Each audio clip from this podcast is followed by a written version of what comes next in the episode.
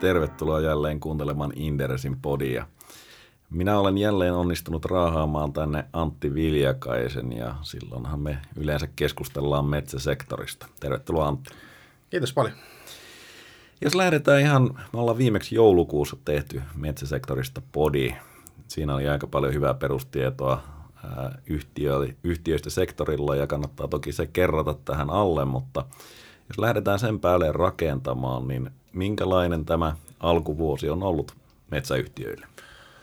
No vuoteenhan lähdettiin aika epävarmoissa tunnelmissa, että kauppasotatilanne kiristyi oleellisesti tuossa viime vuoden loppupuolella ja se alkoi heijastua etenkin tuonne Kiinan sellumarkkinaan, joka oireili jo hyvin vahvasti vuoden 2018 lopulla. Epävarmoissa tunnelmissa on myös jatkettu vuotta. Että alkuvuodesta näytti, että se Kiinan sellumarkkina voi tuossa maalis-huhtikuussa lähteä elpymään. Ja itse asiassa sieltä tulikin jonkun verran positiivista dataa, mutta sitten kauppatilanne kiristyi uudestaan tuossa toukokuun alkupuolella ja se markkina kääntyi huonompaan suuntaan jälleen. Muissakin tuotteissa vähän samantyyppinen tilanne, että varsinkin nämä syklisemmät sektorit, kuten sellu, laineri, kartongit, aaltopahvin raaka-aineet sekä puutuotteet, niin näissä markkina on heikentynyt koko vuoden ajan tätä talouskasvukuvaa heijastellen. Eli ne kurssilaskut, mitä viime vuonna nähtiin, niin olivat sinällään ihan oikeutettuja, että markkinat olivat fiksuja ja hinnoittelivat etukäteen sen heikkouden, mitä tässä tämän vuoden alkupuolella on markkinadatassa nähty. Niin, markkinat on monesti tehokkaita tai ainakin suhteellisen tehokkaita näissä Helsingin pörssin suurimpiin kuuluissa yhtiöissä. Viime vuoden loppupuolella taidettiin tosiaan nähdä, oliko se 30, jopa 40% korjauksia näissä meidän yhtiöissä. Niin minkälainen tuotto on ollut sitten tämän vuoden puolella? No tämä vuosi ei metsäyhtiöihin sijoittaneille ole ollut missään tapauksessa katastrofi, vaikka data on ollut huonoa ja tuloksetkin varsinkin tuossa Q2 jäi ennusteista.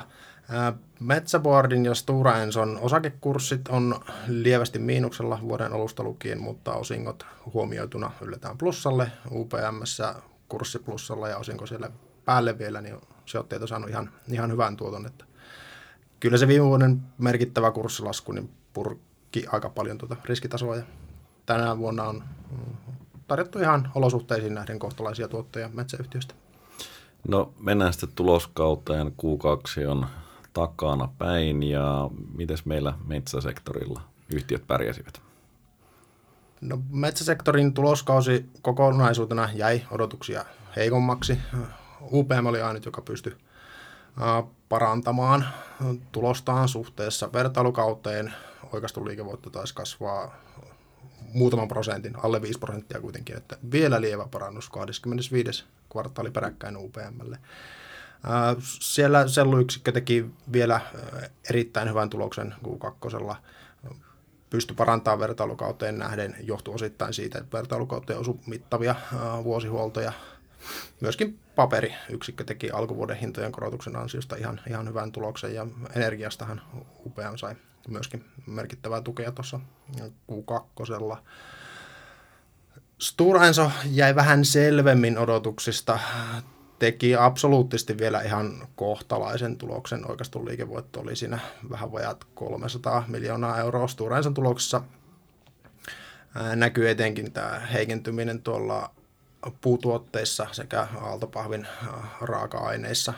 Stora Enso selluyksikkö myöskin ylsi noin vertailukauden tasolle, että se sellumarkkinan turbulenssi ei vielä näkynyt olennaisesti numeroista. Metsä Boardin tulos taas heikkeni huomattavasti suhteessa vertailukauteen. Johtuu pitkälti siitä, että Metsä Boardin osakkuusyhtiö Metsä Fibre myy enemmän havusellua Kiinaan ja se oli segmentti, missä hinta tuli eniten alas tuossa viime vuoden loppupuolella ja alkuvuodesta, niin tästä syystä he kärsi vähän NS-etupeltoon tuostakin sellumarkkinan heikentymisestä, että Stora Ensolla ja UPM:llä se selluyksiköiden tuloskäänne on vasta edessä. Lisäksi sitten Metsä Boardilla niin volyymit oli aika heikkoja, varsinkin sillä syklisemmällä lainerikartonkin puolella. Että kuluttajakartonkit pärjäsi ihan kohtalaisesti Q2. Niin mä muistelen, että tämä tuloskauden avasi Stora Enso ja se päätyi sellaiseen reippaaseen laskuun. Tuliko sen jälkeen UPM ja se nousi sitten ihan reilusti osittain sen takia, että Stora oli painanut niitä odotuksia ilmeisesti alas. Toinen tekijä oli ilmeisesti tämä, että Uruguaihin tehtiin suuri investointi, niin kerrotko vähän tästä? Joo, UPM:n Uruguain sellutehdas investointi varmistui tässä tulospäivänä. Projektihan on ollut jo hyvin pitkään suunnitteilla ja en usko, että markkinoille oli millään tavalla yllätys se, että tämä projekti tullaan tekemään. Se olisi varmaan ollut shokki, jos olisi projekti peruttu. Hyvä muistaa, että vaikka sellumarkkina on lyhyellä aikavälillä ollut niin kuin turbulenttisessa tilanteessa, niin tämän tyyppiset suuret tehdasinvestoinnit on strategisia ja ne tehdään 30 vuoden perspektiivillä. Lyhyen aikavälin syklin vaikutukset on hyvin rajalliset tämän tyyppisiin investointipäätöksiin. Uutta tietoa UPM tuosta investoinnista ei oleellisesti antanut siinä investointipäätöstä koskevassa pörssitiedotteessa. Se, minkä he kertoo, että investoinnin tuotantokustannus on noin $280 tonnilta, mikä on alhainen taso, että tästä tehtaasta tulee todella kilpailukykyinen, että matalillakin sellun hinnoilla UPM tekee sillä tehtaalla, sitten kun on saatu ajettua ylös ja kustannustaso on optimoitua, niin siedettävää tulosta ja tuottoa sijoitetulle pääomalle. Sitten, että miten hyvin se tehdas loppujen lopuksi tuottaa, niin riippuu siitä, että millainen sellumarkkina on tuossa 2020-luvun loppupuolella ja 2030-luvulla ja 40-luvulla. Miten suuri investointi tämä on ja milloin se tehdas on oletettavasti valmis? Investointikustannus oli noin 3 miljardia euroa, että UPM-perspektiivissäkin on kyseessä todella suuresta investoinnista. Tuotantokapasiteetti sillä 2 miljoonan sellutonnin tienoilla. Valmista on tarkoitus olla H2 2022, minkä jälkeen yhtiö alkaa rämppäämään sitä tehdasta ylös ja tämmöinen suuren sellutehtaan ylösajo kestää 1-3 vuotta. Et suurin piirtein 3 vuoden päästä voi olettaa, että se tehdas olisi täydessä lentokorkeudessaan, että kyllä sitä tuloskontribuutiota sitä tehtaasta saadaan odottaa pitkälti tuonne 2020 puoliväliin asti. Eli pitkän tähtäimen investoinneista tosiaan puhutaan.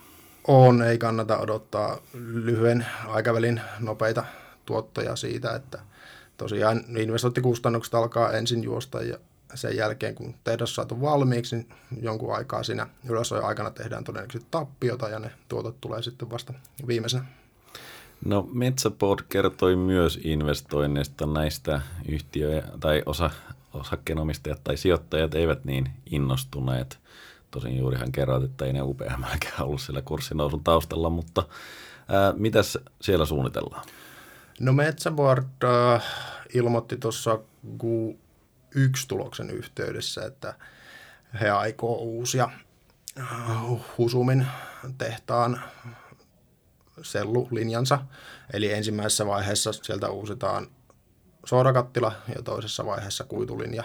Ensimmäinen vaihe on tarkoitus saada valmiiksi tuossa 2021 tai 2022. Se vähän myöhästyi tässä ihan tällä viikolla tulleen tiedotteen mukaan. Se investointi on noin 300 miljoonaa euroa ja toinen 300 miljoonaa menee sitten siihen kuitulinjaan, joka tehdään sen jälkeen, kun tämä ensimmäinen vaihe on saatu ajettua ylös. Tämä Husumin investointi on aika puhdas korvausinvestointi, että kapasiteetti ei oleellisesti kasva, vanhan tilalle rakennetaan vain uusi. Tämä tiedote, että yhtiön täytyy jo nyt uusia se Husumin tehdas, tuli markkinoille ainakin mun arvion mukaan jokseenkin täydellisenä yllätyksenä.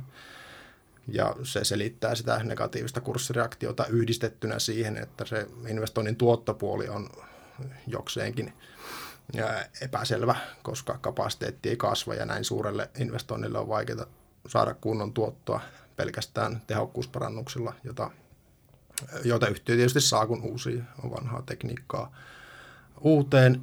Miksi tämä investointi tehdään on se, että Husumissa on 2 strategisesti tosi tärkeää kartonkikonetta ja niiden tulevaisuus saadaan tällä selluinvestoinnilla turvattua plus rakennettua kasvualustaa kartonkiliiketoiminnan kasvattamiseen, mutta en usko, että yhtiö pääsee lähellekään 12% sijoitetun pääoman tuottotavoitettaan tällä suorakattilainvestoinnilla.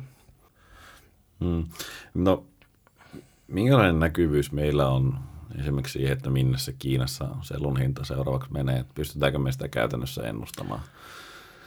No, Kiinan tasolla niin tietty näkyvyys on olemassa, koska nykyisillä havusellun hintatasoilla heikommat tuottajat tekee negatiivista kassavirtaa, ja sehän on tilanne, joka ei voi ajasta ikuisuuteen jatkua. Se on hölmöä kauppaa. Jossain vaiheessa sieltä häviää sitten tarjontaa. Eli siihen on näkyvyys, että miten pitkään pudotus, tai miten syvä ja miten pitkään pudotus voi jatkua. Mutta siihen ei oikein ole näkyvyyttä, että milloin se mahdollinen elpyminen voisi tulla. Selluvarastot on edelleenkin varsinkin lyhytkuitupuolella erittäin korkeita, ja tätä taustaa vasten on vaikea uskoa, että se sellumarkkinan käänne, jota jotkut toimijat povasi tuohon Q4:lle, niin se toteutus, että se siirtyy sinne jonnekin, parhaimmassakin tapauksessa jonnekin sinne alkuvuoteen. Että mun näkemys on, että tämä varasto-ongelma on ratkaistava ennen kuin hinta voi oleellisesti nousta Kiinassa. Ja tietysti se Kiinan hintataso määrää merkittävästi muidenkin markkinoiden hintatasoa, että Kiina on maailman suurin sellumarkkina ja maailman nopeiten kasvava, tai yksi nopeimmin kasvavista suurimmista sellumarkkinoista. Että se antaa sitä suuntaa muillekin markkinoille. Myöskään niin kuin pohjakysynnän ei voi olettaa oleellisesti piristyvän ennen kuin talouskasvu piristyy ja kauppastariskejä on purettu. Eli semmoinen merkittävämpi positiivinen käänne käytännössä vaatisi sitä, että myös talouskasvu lähtisi selvästi elpymään tai nopeutumaan. Näin uskon. Selvä homma. Suuria investointeja on tulossa. Onko yhtiöiden taseet kunnossa kuitenkin ja riittääkö sieltä rahaa myös osinkojen ylläpitämiseen kautta kasvattamiseen? Taseet on kaikilla metsäyhtiöillä hyvässä kunnossa. UPM tase on nettovelaton. Jos tämä 3 miljardin investointikustannus maksettaisiin tänään, niin UPM nettovelkaantumisaste nousisi noin 30%. Eli mikä ei ole pääomavaltaisessa teollisuudessa millään tavalla ongelmallista. Eli yhtiöllä on hyvät mahdollisuudet kasvattaa osinkoaan myöskin lähivuosina, vaikka tämä investoinnista alkaa juosta maksuja sitten kohta puoliin. Ja yhtiö myöskin vakuutti, että tavoitteena on pitää osinko nousukäyrällä, eikä ole syytä epäillä, etteikö näin kävisi. Metsä Boardilla myös tase ihan suhteellisen hyvässä kunnossa. He nosti aika paljon osinkoa tuossa viime keväänä, ja Metsä Boardin tuloskunto on myöskin heikentynyt tässä vuoden aikana, että siellä on jonkunnäköinen osingon leikkaamisen riski, jos tuloskunto ei tasaannu, mutta neutraalissa skenaariossa niin myös Metsä Board pystyy ylläpitämään sitä 29 sentin osinkoa. Mun mielestä tämän investoinnin tekemisen ajan, mutta tosiaan tuloksen ja rahavirran pitää pysyä hyvällä tasolla, että rahat riittää myöskin osingon maksamiseen. Stora Enso on myöskin itse asiassa investoinut. He osti sen Bergvikskuukin osuuden, mistä tuli nettovelkaa miljardin verran ja se nosti velkaantumisastetta selvästi näistä metsäyhtiöistä korkeimmaksi. Tietysti tuommoista vakaata metsäomaisuutta voi myöskin vivuttaa kohtuullisen paljon, että Stora Ensolla myöskin mun mielestä on varaa kasvattaa lievästi osinkoa lähivuosina, mutta tietysti osingot riippuu etenkin siitä, että mihin nuo niin tulokset ja rahavirrat menee. Että jos tulostrendit jatkaisi heikkenemistään vielä jonkun aikaa, niin ihan selvää on, että osingot joutuisi jossain vaiheessa tulilinjalle. Tällä hetkellä ennustaa, että metsäyhtiössä saa aika hyvää 6% osinkotuottoa vakailla tai lievästi kasvavilla osingoilla. Että kilpailukykyistä, ainakin Helsingin pörssin keskiarvoon suhteutettuna. Ilman muuta. Okei, sieltä saatiin Storakin mukaan ja loppuvuoden tulosnäkymä jossain määrin. Tietenkin kiinnostaa se, että mitä yhtiöt on itse sanoneet, minkälaisia ohjeistuksia tai apuja sieltä on tullut analyytikoille. No jos aloitetaan Stora Ensosta, niin he antoi haarukan Q3, joka oli selvästi sitä Q2 tuloksen toteumaa alempi, ainakin haarukan keskiosan tasolla. Hinnat laskee lähestulkoon kaikissa segmenteissä, sellu, altapahviraaka-aineet, paperit, puutuotteet. Sieltä tulee ehkä se suurin tuloshaaste.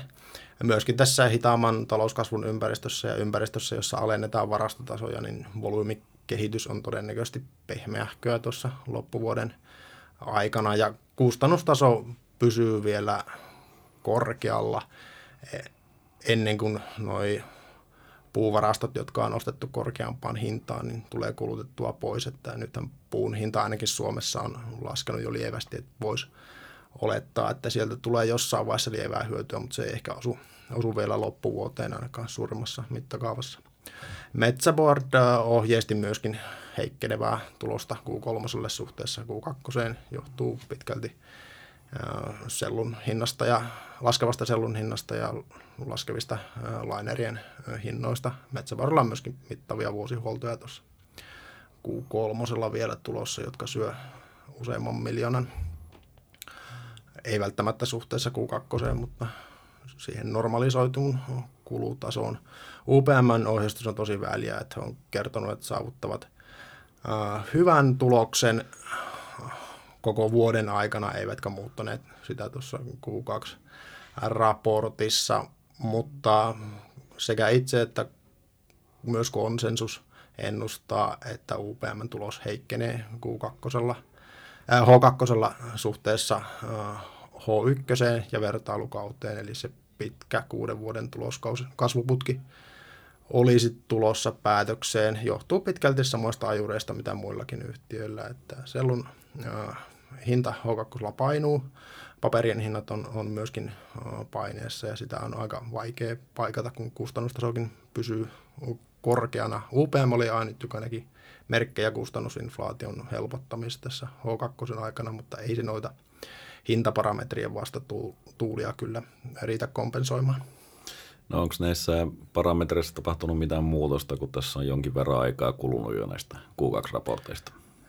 No itse asiassa kesä on ollut suhteellisen stabiilia aikaa, kun katsoo noita markkinahintojen kehitystä. Et havusellun hinnanpudotus Kiinassa on pysähtynyt tässä, että useampi viikko on menty aika samoilla tasoilla. Euroopassa tullaan tietysti alaspäin, koska se hintaero Kiinaan on vielä suhteellisen suuri.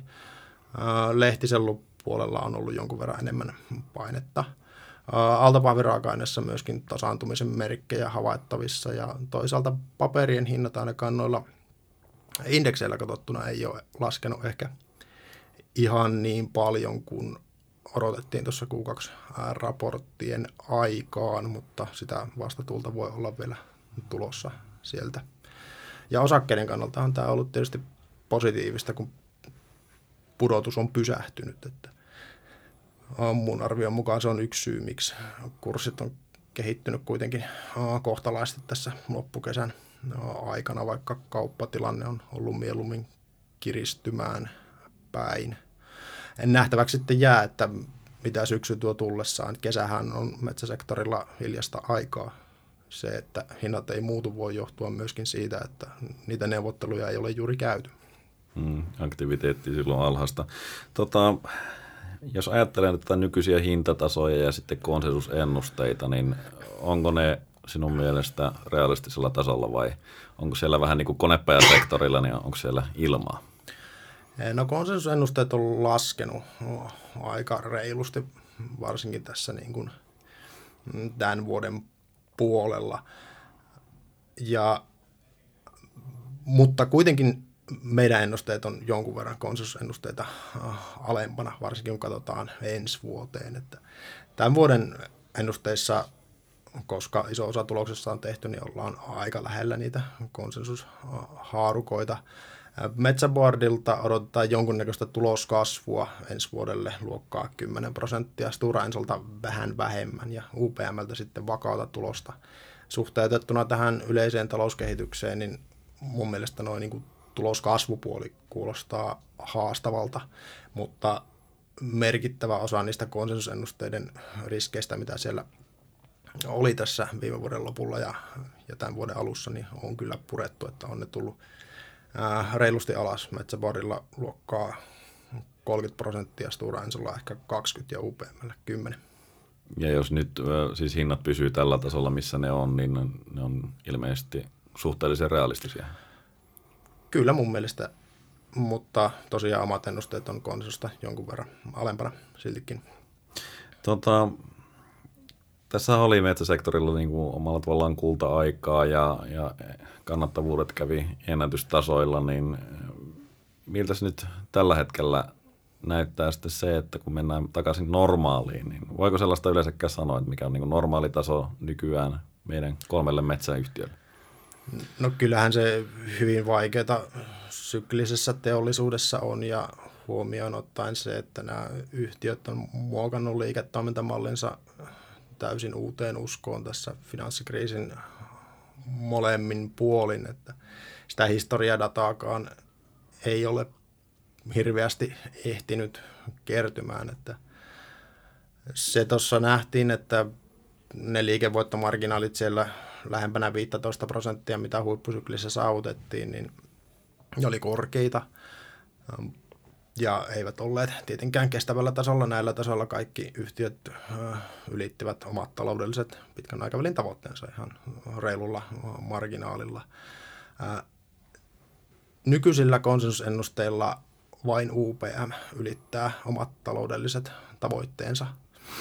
Eli voi ajatella, että merkittävä osa sitä kannattavuusriskiä on todennäköisesti purettu tässä, kun ennusteet on laskenut ja tuloskunnot heikentyneet, mutta todella vaikeaa on sanoa, että mihin se normalisoitu taso asettuu, että nyt täytyy saada dataa lisää heikommastakin syklistä näillä nykyisillä toimintamalleilla ja tuoteportfolioilla. Joo, ymmärrän hyvin. Se on vähän hankala sanoa, että mikä on normaali, jos ei vielä sitä olla omalla tavallaan koettu. No entäs sitten arvostustasot tällä hetkellä? Jos käydään lyhyesti kaikki meidän keissit läpi ja valitaan sieltä sitten vielä suosikkikin. No arvostukset on itse asiassa jonkun verran tässä viime aikoina nousseet, koska kurssit on kehittynyt varsinkin noiden Q2-raporttien julkaisemisen jälkeen nousujohteisesti.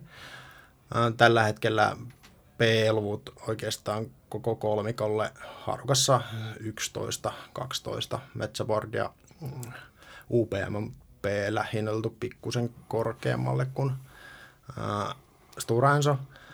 Ilmeisesti tämän vuoden ennusteella. Joo, tämän vuoden ennusteella ja no, meidän ensi vuoden ennusteet on aika samalla tasolla kuin tämän vuoden ennusteet, että myöskin eteenpäin katsovilla kertoimilla. EV/EBITDA siinä 6-7 tasolla.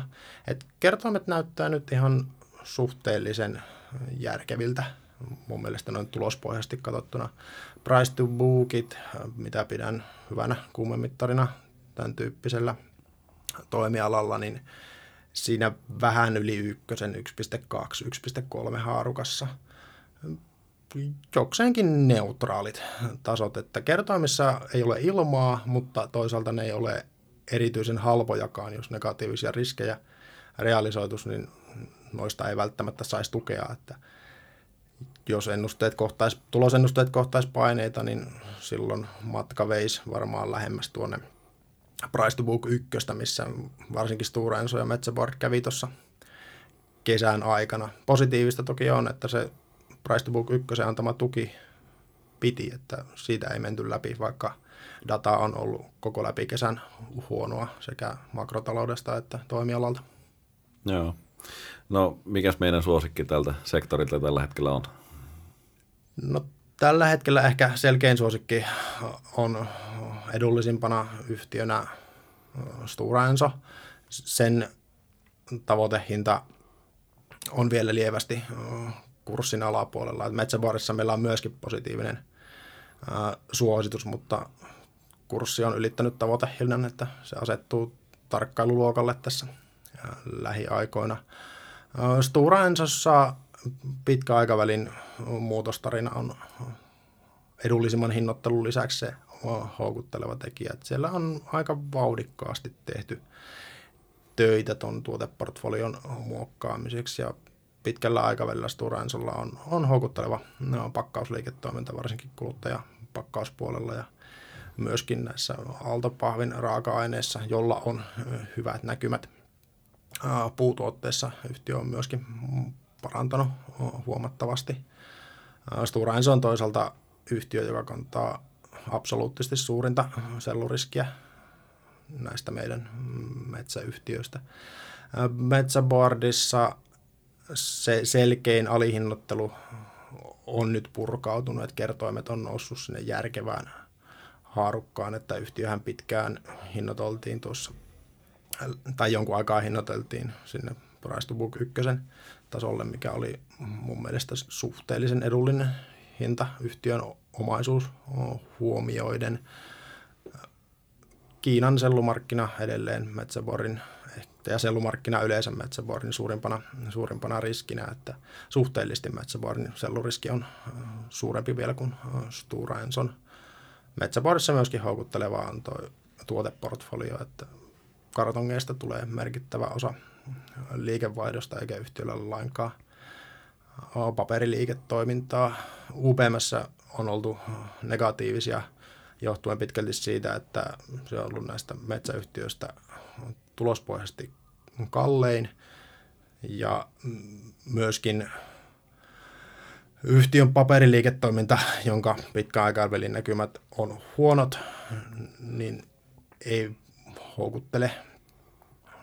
Viime vuosina se paperiliiketoiminta on pärjännyt aika hyvin, mutta kun kysyntä laskee reipasta vauhtia, niin on hyvin mahdollista, että sieltä tulee vielä lunta tupaan.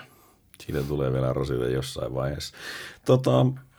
No onko tässä nyt sitten ostomahdollisuudet niin kuin mennyt ohi, jos kurssit ovat jo korjanneet, vai onko tällä hetkellä hyvä aika sijoittaa metsäsektorilla? No lyhyellä tähtäimellä ainakin näyttää, että tosiaan kurssit on elpynyt, että se parhaat ostopaikat tarjottiin sinne lähelle Price to Book 1 Metsä Boardissa ja Stora Ensossa. Jos makrotalous heikkenee ja kaupasta eskaloituu, ei ole poissuljettua, että sinne palattaisiin. Tietysti nyt sijoittaja joutuu kantamaan lievästi korkeampia riskejä tuosta toimintaympäristöstä, koska arvostustasot on elpynyt hieman. Että kyllä tässä odottavaan moodiin tunnelma metsäyhtiöiden osalta on kääntymässä, koska tosiaan koko kesän ajan uutisvirta sekä makrotaloudesta että sektorilta on ollut mieluummin mollivoittosta kuin positiivista ja pelkästään tämä niin kuin pahimman pudotuksen loppuminen on riittänyt nostamaan noita kursseja, että tuottoriskiprofiili on ehkä lyhyellä tähtäimellä heikentynyt. Entäs onko jotain metsäyhtiöitä löytänyt tiensä niin kuin myös Antin salkkuun? No tuossa alkukesästä avasin position Metsä Boardissa hyvinkin varovaisen sellaisen. Ja lisäostoja ei tässä kesän aikana ole tehty, mutta siihen kyytiin hyppäsin siinä hyvin lähellä tasoa Price to Book 1, koska oli mun mielestä edullinen hinta siitä yhtiön omaisuudesta. Toistaiseksi odottavalla kannalla jatkon suhteen, että mitä tehdään ostojen kanssa. Saitko ihan pohjapilkille? En ihan pohjalta saanut pilkittyä, mutta olen tyytyväinen siihen hintaan, millä ostin. Ei ole ollut huono sijoitus. On tässä sijoittajauraan aikana aika monta huonompaakin diiliä tullut lyhyellä ja pitkälläkin tähtäimellä tehtyä. No, mutta se on mukava kuulla.